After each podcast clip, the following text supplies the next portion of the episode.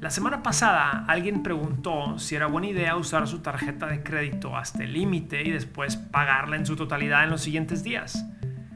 ¿Crees que esta es una buena práctica?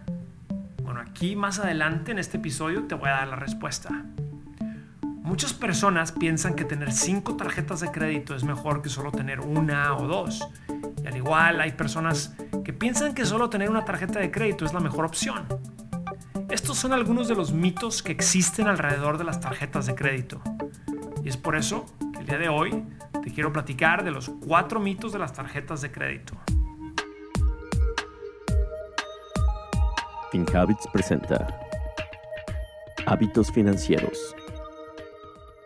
Te saludo desde Nueva York, soy Carlos García, el presidente de FinHabits, la app financiera número uno en español que te permite invertir en la bolsa desde 20 dólares a la semana.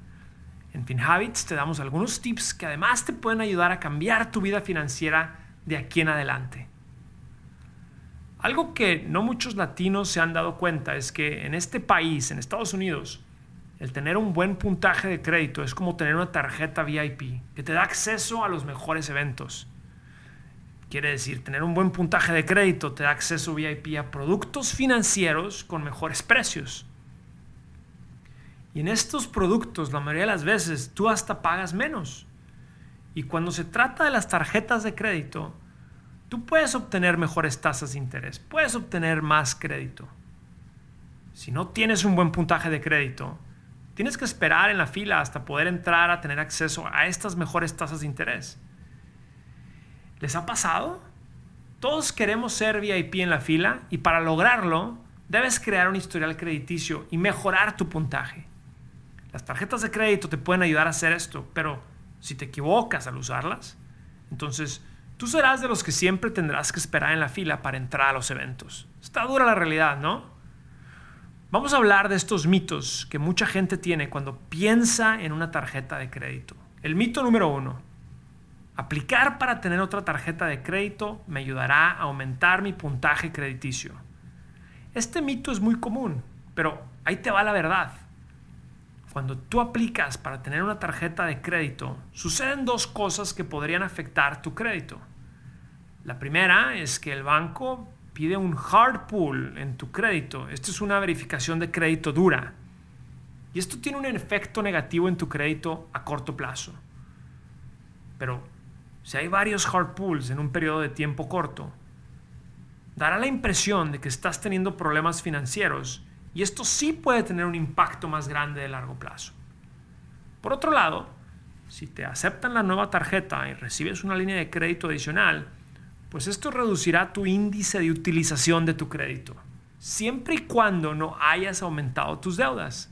Es decir, si tú tienes una tarjeta con una línea de crédito de 5 mil dólares y tú tienes un saldo de 2.500 en tu tarjeta, entonces tu índice de utilización de crédito es del 50%.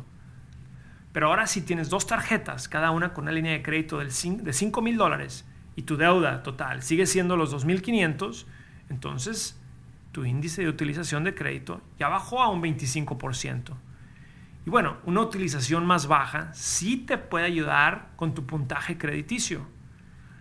Ojo que esto de bajar la utilización de tu crédito también lo puedes lograr al pagar tu deuda o también al pedirle a esta tarjeta que te dé más crédito, siempre y cuando tú seas un cliente que siempre ha pagado a tiempo. Entonces, el mito de que te ayuda cuando tienes más de una tarjeta es cierto, pero solo cuando puedes mejorar tu utilización de crédito. Y desafortunadamente, lo que yo me doy cuenta es que muchos no tenemos el hábito de pagar las deudas a tiempo y por eso yo no te recomiendo solicitar esta segunda tarjeta. Hay que tener este hábito primero.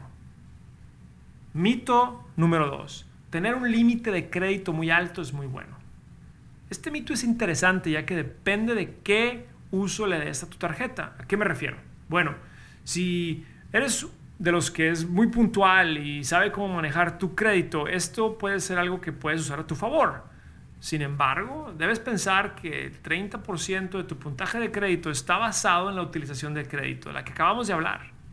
Lo ideal es que mantengas tu utilización abajo del 30% y si tienes un crédito muy alto, pues sí podrá aumentar tu puntaje, pero ten cuidado porque al tener más límite de crédito, pues a veces nos da por gastar más y esto obviamente aumentará tu deuda, aumentarán tus intereses y, ahí te, también te podría dañar pues tu puntaje de crédito.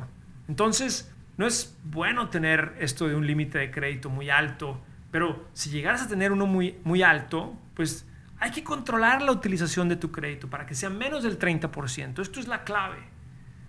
Pero en resumidas cuentas, yo lo que te recomiendo es que si tienes un límite de crédito alto, eh, lo uses a tu favor para que puedas mantener tu saldo bajo.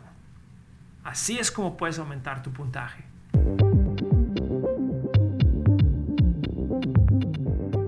Puedes monitorear tu cuenta bancaria vinculada a FinHabits con Money Insights, una herramienta que te envía alertas a tu móvil para que cuides mejor tu dinero.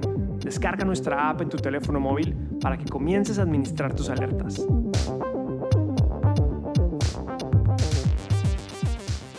Mito número 3. Es buena idea siempre llevar un saldo en tu tarjeta para poder crecer tu historial crediticio.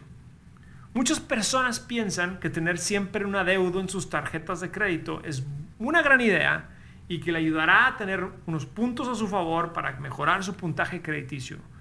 Pero este mito, déjame decirte que es falso y no te ayudará a ti en lo absoluto. Los únicos que se están beneficiando son los bancos que te dieron el crédito porque tú le seguirás pagando intereses toda la vida y ellos van a estar felices. La mejor estrategia, y volviendo a la pregunta que me hicieron hace unos días de que si es bueno usar la tarjeta hasta el límite para después pagar el saldo en su totalidad, es cierto. El mejor uso de tu tarjeta de crédito es que tú la puedas pagar en tu totalidad mes a mes. Esto quiere decir que quizá tu índice de utilización va a subir unos días durante el mes, pero al final del mes el índice va a bajar a cero y eso pues se limpia la deuda y tu puntaje de crédito aumenta. Mientras tanto, tú usaste la tarjeta para cubrir tus necesidades diarias y mientras las usabas probablemente conseguiste puntos o millas de vuelo y al final del mes no tuviste que pagar ningún interés. Es decir, te prestaron dinero por unos días, te dieron millas o puntos y al final no te costó nada. Esto solo funciona si puedes liquidar la deuda en su totalidad mes a mes. Pero si no puedes pagarla toda, entonces mucho cuidado. Esto de usar la tarjeta hasta el límite no es recomendable. Lo mejor es que solo uses la tarjeta para cosas como emergencias y que al final del mes puedas pagar por lo menos siempre el mínimo o quizá un poco más del mínimo. Déjame, te lo explico de otra manera. Tu puntaje de crédito no va a aumentar si tú mantienes un saldo mes a mes. Así que ojo con dejar balances pendientes. Si puedes pagarlos lo antes posible, mucho mejor. Así que este mito es falso. Mito número 4. Tener muchas tarjetas de crédito es una gran idea.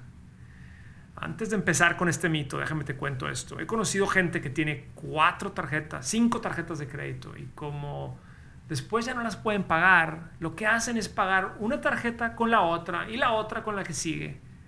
Y a lo que voy es que tener varias tarjetas de crédito tiene sus ventajas y desventajas, pero en este caso creo que vas a estar de acuerdo conmigo de que tener varias tarjetas de crédito es un arma de dos filos. Puede ayudar o afectar de manera muy grave tu puntaje de crédito.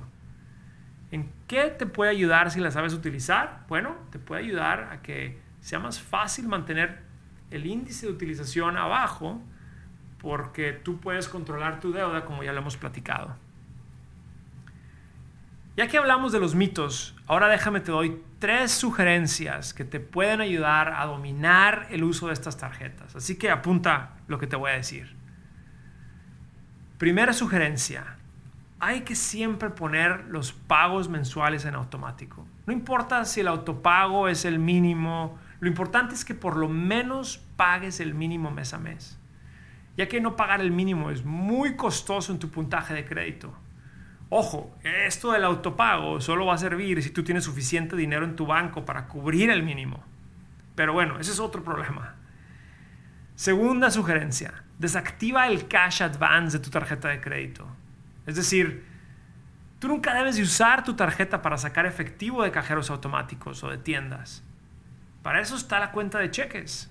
Muchas personas no se dan cuenta que al sacar dinero de su tarjeta de crédito de un cajero automático, esto tiene un costo altísimo.